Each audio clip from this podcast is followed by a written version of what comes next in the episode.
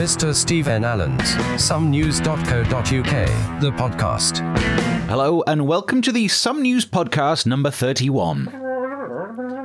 Yep, sorry for the delay, but it's been a tricky podcast to put together this time. Well, look at the stories that have been in the news. It's been Syria, the Leveson inquiry, Greece got another bailout, and a Costa cruise ship got stranded. I mean, I have covered all of those stories all before. Exactly. If I do stuff on those stories, this podcast will have more repeats than the BBC. No, no, I'm, I'm sure there are new episodes of Dad's Army on every weekend. Anyway, in this edition, it's been a bad time for the Tories, it's been a bad time for Tulisa, and it's six a time for pandas. Oh yeah. Let's crack on. Mr. Stephen Allen's Some News Podcast, the main news. It's not been a good time for the Conservative Party. They've been as popular as Samantha Brick in a. well, anywhere, to be honest.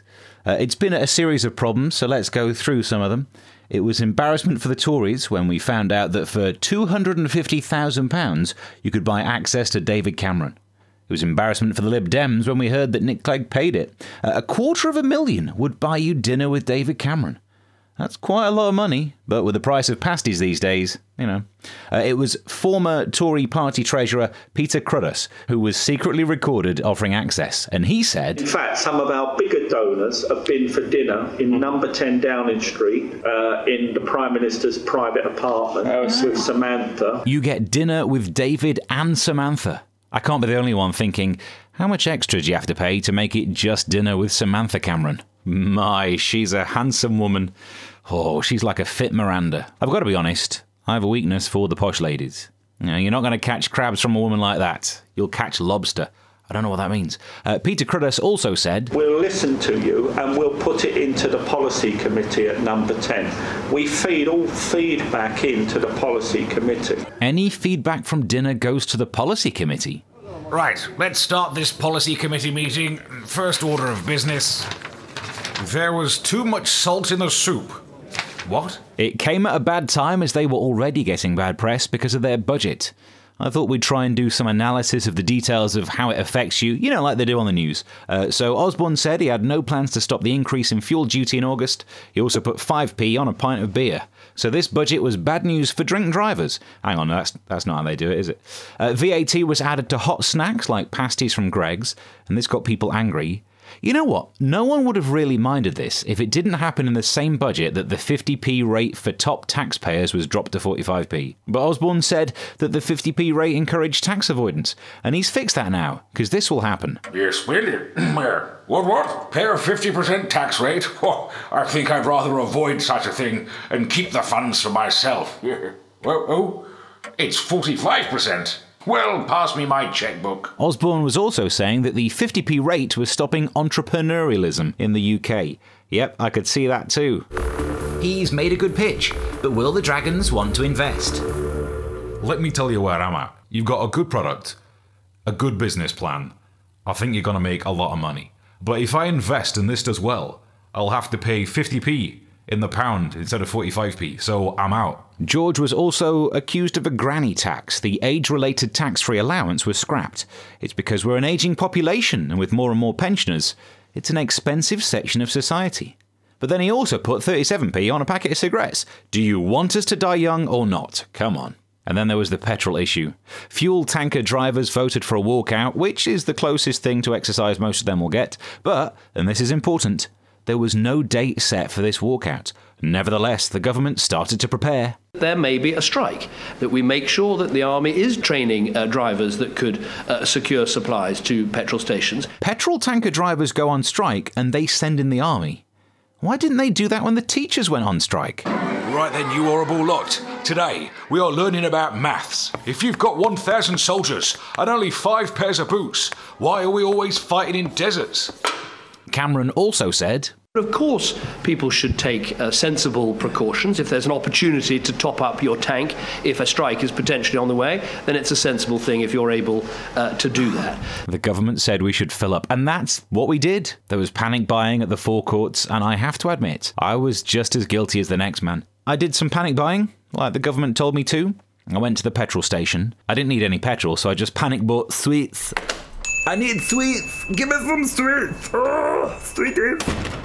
I've now got a jerry can full of Haribo at home. That was the other part of the advice from the government. Francis Maude said that we should keep petrol in a jerry can at home. What could possibly go wrong with keeping a highly flammable spirit in your house? This fireman can tell us. We received reports of a fire in a kitchen where also somebody had been burnt as a result of that fire. It was tea time at the, at the property. Um, people were cooking the evening meal, and the lady involved uh, was also decanting petrol from um, a petrol can to a glass jug. A lot of people have been unkind about this woman who set herself on fire, but how was she to know? She she was talked into dealing with a dangerous chemical in her own house by the government with no preparation. I, I used to work in the chemical industry straight out of university, and before you could go near any chemical, you have to fill out a health and safety form and get a safety data sheet about that chemical that tells you what to do with it. Health and safety was so tight they genuinely had a data sheet for water. Here it is. It says water, chemical name dihydrogen oxide. That's how I call it these days. Uh, section 3, hazard info. No mutagenic properties, no carcinogenic properties, non irritant. Yeah? And then in section 4, first aid, it says what to do if you get any in your eyes. Rinse thoroughly with water. You're making it worse. So there we have it. Petrol, pasties, bribery, granny tax, and helping the rich. Oh, and they set someone on fire by proxy. You know when they said they were in government to make unpopular choices? They really meant it. The somenews.co.uk podcast. Scandal in the world of celebs as another sex tape came out. Don't worry, it's not my sex tape. I would release one, but the most recent footage of me having sex is on Cinefilm, and you have to pay to get it converted. I suppose that's not actually true. There must be more up to date footage of me having sex because they've got CCTV around the back of Mecca Bingo. Anyway, uh, it's Tulisa from N-Dubz. She described it as a tape of her having an intimate moment with an ex. And it was intimate. In one close up, you see Tulisa next to a massive cock. It's just like when she was on X Factor. Straight away, Tulisa posted a video on YouTube apologising to her fans. She said, The reason behind this video is to set the record straight on a certain tape that has been circulating online that consists of footage between me and an ex boyfriend. Footage between you? It's inchage at best, love. As you know, I've never been the type, regardless of being in the public eye, to sit down and keep my mouth shut. That's certainly not what she did in the video. When you share an intimate moment with someone that you love and you care about and you trust, you never imagine for one minute that that footage may at any point be shared with the rest of the UK. Well, don't film it then. He said it was filmed on her phone, she said it was filmed on his. It doesn't matter. If you're having sex, you shouldn't be on your phone. It's impolite. Look, can you just put your phone down? When I said I wanted you to play on Snake. It's bad enough when someone gets their phone out in a conversation, but if you're in the middle of an intimate moment and your partner starts checking tweets. Having sex, lol. Might close my eyes and pretend I'm with Samantha Brick again. Winky smiley face. Send. If you're not allowed to use your phone when you drive, you shouldn't be allowed to use it during sex. It's because you might get distracted and accidentally rear end someone. I'm talking about driving. Uh, newspapers reported that Tulisa was suing her ex for £100,000 over the leaked sex tape. It's £100,000 to film sex with Tulisa, but it's £250,000 for dinner with David Cameron. I hope at least he puts out at the end. For the record, I haven't seen Tulisa's sex tape. It's not because I'm prudish, it's because you have to pay £3.90 to see it, and I'm northern. I'm not going to pay for it. I'll just wait till it's on Griff Rhys Jones's version of It'll Be Alright on the Night. Far, we have seen clips of people stumbling over their lines, struggling to get their mouths round it. Well, in our next clip, quite the opposite. The somenews.co.uk podcast. Here's a question What's Scottish, popular, and makes you think about mating? If you just answered George Galloway, turn off now, never come back. Don't want your sort round here. Uh, it's pandas. Edinburgh Zoo has the only giant pandas in the UK. I'm not sure if they were giant pandas when they got here, but you know what the diet is like up there. Uh, and the good news is, they might be mating soon. I don't know if you know this, but the female panda is only in the mood for sex for about three days out of the whole year. Birthday, Christmas, and Valentine's, yeah? Sounds normal. These are three days in a row that are the only time that she can get pregnant. If that's the case, why aren't pandas slags? They have the rhythm method handed to them on a plate. Pandas can have as much sex as they want without the risk of her getting pregnant. Finally, that eat, shoots, and leaves joke would make sense. Zoo officials in Scotland have opened a love tunnel between the enclosures of the male and female pandas in a bid to encourage mating, and they've turned off the panda cam that allows people to watch pandas online because these pandas wouldn't want their intimate moment to end up on the web. They're not cheap. to Lisa. the zoo said that despite encouraging signs and some wrestling, they have not mated so far. They're wrestling. Chuck some jelly in there and the magic will happen. They think no cameras and a bit of wrestling will get them in the mood. I don't think that's enough to float anyone's boat. So I put the question to Twitter what gets you in the mood for some lovin'? Here are some of the answers. Anonymous says nice music to slow dance to and then snuggle too. It's always what's done before that makes what comes after the best. That sounds uh, quite romantic. Um, at underscore Steve underscore zero says Rohypnol. That's not romantic. At Tricky Bee said, wouldn't dream of sharing what gets me in the mood for loving with Twitter World. Lol. No, you're, you're right, in case we all write it down and use your weakness against you. Uh, at Elliot T. Duke said, a big bushy beard. Then let me point you in the direction of Samantha Brick. Chris underscore Alex, well, it's not chewing bamboo. good. It's good that you're not turned on by chewing bamboo. That would be very wrong. Uh, at Lee's JW32, my horniness comes and goes at random times. Blimey, that'll keep us guessing, won't it? Flip Ash says, I hear pandas love the sound of Barry White and Black to get them in the mood. Uh, see what you did there, doing your panda puns. Exploding Walrus says, Marvin Gaye. I'm assuming you mean the music, not the man, otherwise you are going to struggle from now on. Jay says, What gets me in the mood is a willing woman, and that's all it takes. Good standards, good standards. And at Paula underscore Jane underscore, well, for me, if the chemistry is there, it doesn't take much. Getting up close and personal, hugs and kisses works.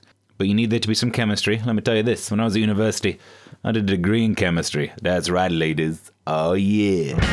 The somenews.co.uk podcast. Normally, this is where we do the letters section, but I didn't want this to be a podcast that was too full of politics, so I saved this bit till the end.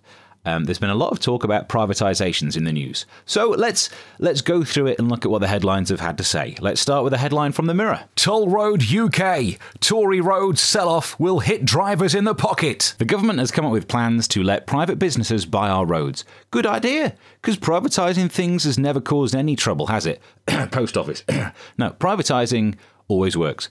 Trains. Privatization is always a good idea. uh, utility companies screwing us up the bum. the plan is to allow sovereign wealth funds from countries such as China to lease roads in England. That'll be confusing because they drive on the wrong side for a start. And made in China is always a good thing. I mean, they use lead paint on toys for our kids, so I'm sure the road safety won't be a problem. It could mean more toll roads. Have you ever been on the M6 toll road? I went on it once. I stopped at the Norton Canes services and bought a sandwich. Service area price food on a toll road. I'm still paying off that credit card bill for that one. Jeez. Sadly, the M6 toll road wasn't the success they thought it was going to be. It currently carries about half the volume of traffic they said it would. So these other toll roads might not fare any better. They won't have the M6 toll's main selling point. For £5.50, you cannot go near Birmingham. It could also see sponsorship on our roads. Road signs that say slow 50 mile an hour max on tight corners could be replaced by signs about 200 yards later that say, Have you had an accident? Call lawyers for money on 0800 blah blah blah. The Prime Minister's plan, modelled on the funding of the mains water and sewage network, would see sovereign wealth funds and pension funds given the right to lease roads over long periods.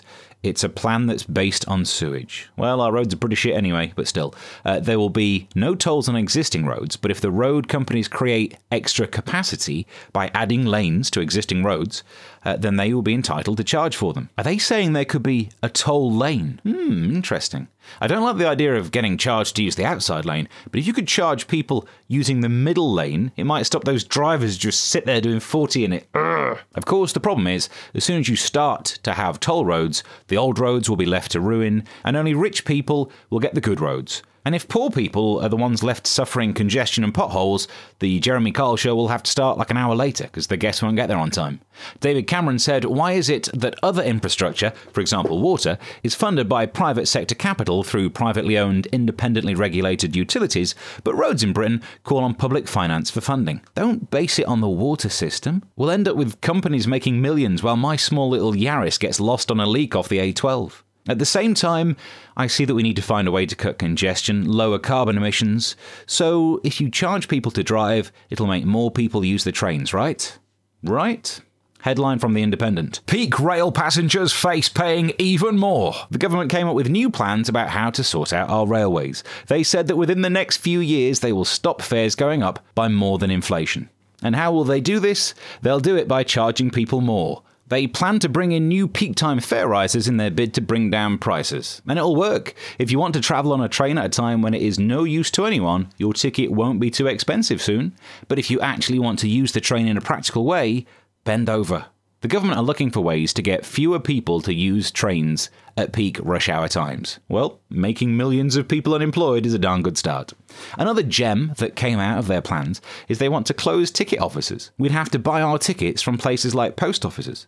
And remember, over the last few years, hundreds of post offices have closed. So that's another great way to stop people using trains. In fact, it's the small rural post offices that closed. So if you want to buy a train ticket, you'll have to go into a big town or city, which is only one short train ride. Oh. Fares are already higher during the 7am till 11am and 4 till 7pm rush hours. And now we'll have super peak prices for half hour time slots within those periods. The tickets will be so expensive they shouldn't sell them in a post office. They should sell them in banks. Ah, yes, sit down, yes. Now, uh, tell me, you're interested in buying a super peak train ticket? Uh, yes. And would that be secured or unsecured? I'm sorry, I don't. Well, we'll need to do a credit check on you, and you'll need at least a 20% deposit. But I thought I could just. And you can pay it off over 25 years. And there's your ticket. It's for the journey. Ms. Greening also announced plans for more smart ticketing, basically expanding the Oyster card system that you use in London. And this is the one that worries me. If you forget to tap out as you get off the train, at the moment they will charge you maximum fare, which would be zone 6. If it goes nationwide and you don't tap out, they'll stick you with a return to Land's End. Most worrying of all is the plan to get rid of staff at train stations and replace them with automated ticket machines. If they do that, there'll be no one there to do the announcement where they're technically apologising, but they don't sound like they're really sorry at all. Ladies and gentlemen, Great National Railways would like to apologise for the cancellation of the 1320 to Hull, but we really don't want to. And even if we don't, what are you going to do about it? You'll just have to wait on the platform tutting while you await the delayed 1350 to Hull expected whenever we feel like it. And there'll be no buffet service on the train as the staff are feeling a bit tight today. Fancy a sit down. Thank you. Bob Crow, General Secretary of the RMT Rail Union, said the train operators have been given a green light to rob passengers blind to travel on overcrowded and unsafe trains in the name of private profit. But even if they were given a red light, they're good at ploughing right through it. So they're pricing us off the roads by privatisation and pricing us off the trains. But at least they're not trying to mess with anything that's a matter of life and death, right? Right?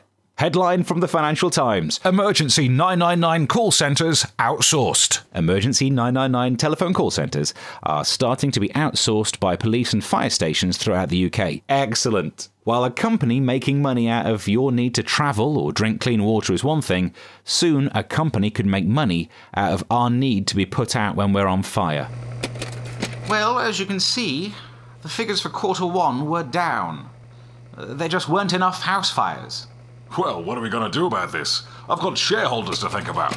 Quarter two should be better. Our parent company owns some water suppliers, and that hosepipe ban should really help. The London Fire Brigade, the biggest in the UK, has become the first fire service to outsource its emergency call handling. There are some benefits. If you're on fire and they don't get a fire engine out to you within an, an hour, you get a free garlic bread. They're doing it because they say the private sector could bring about £5 million saving. But why can't the public sector achieve the same? What will the private sector do to save money? Will they bring in new telephone operators on a minimum wage? Or even worse? Hello, and welcome to the Fire Brigade Automated Phone Service. Your call is important to us. Calls may be recorded for training and autopsy purposes. I'm going to ask you a few questions to help us suit your fire extinguishing needs. Please state the location of your fire. Uh, I'm on fire here. You said Tyne and Weir. Is that correct? No! Help me, I'm burning! You said Dunfermline. Is that correct? No! I'm sorry, I can't understand you. Your call is being transferred to an operator. We are currently experiencing a large volume of calls. Please visit our website for tips on putting out fires. www.dropandroll.gov.uk. So they're privatising the roads, downsizing the rails, privatising the 999 call centres. But at least we still have our National Health Service.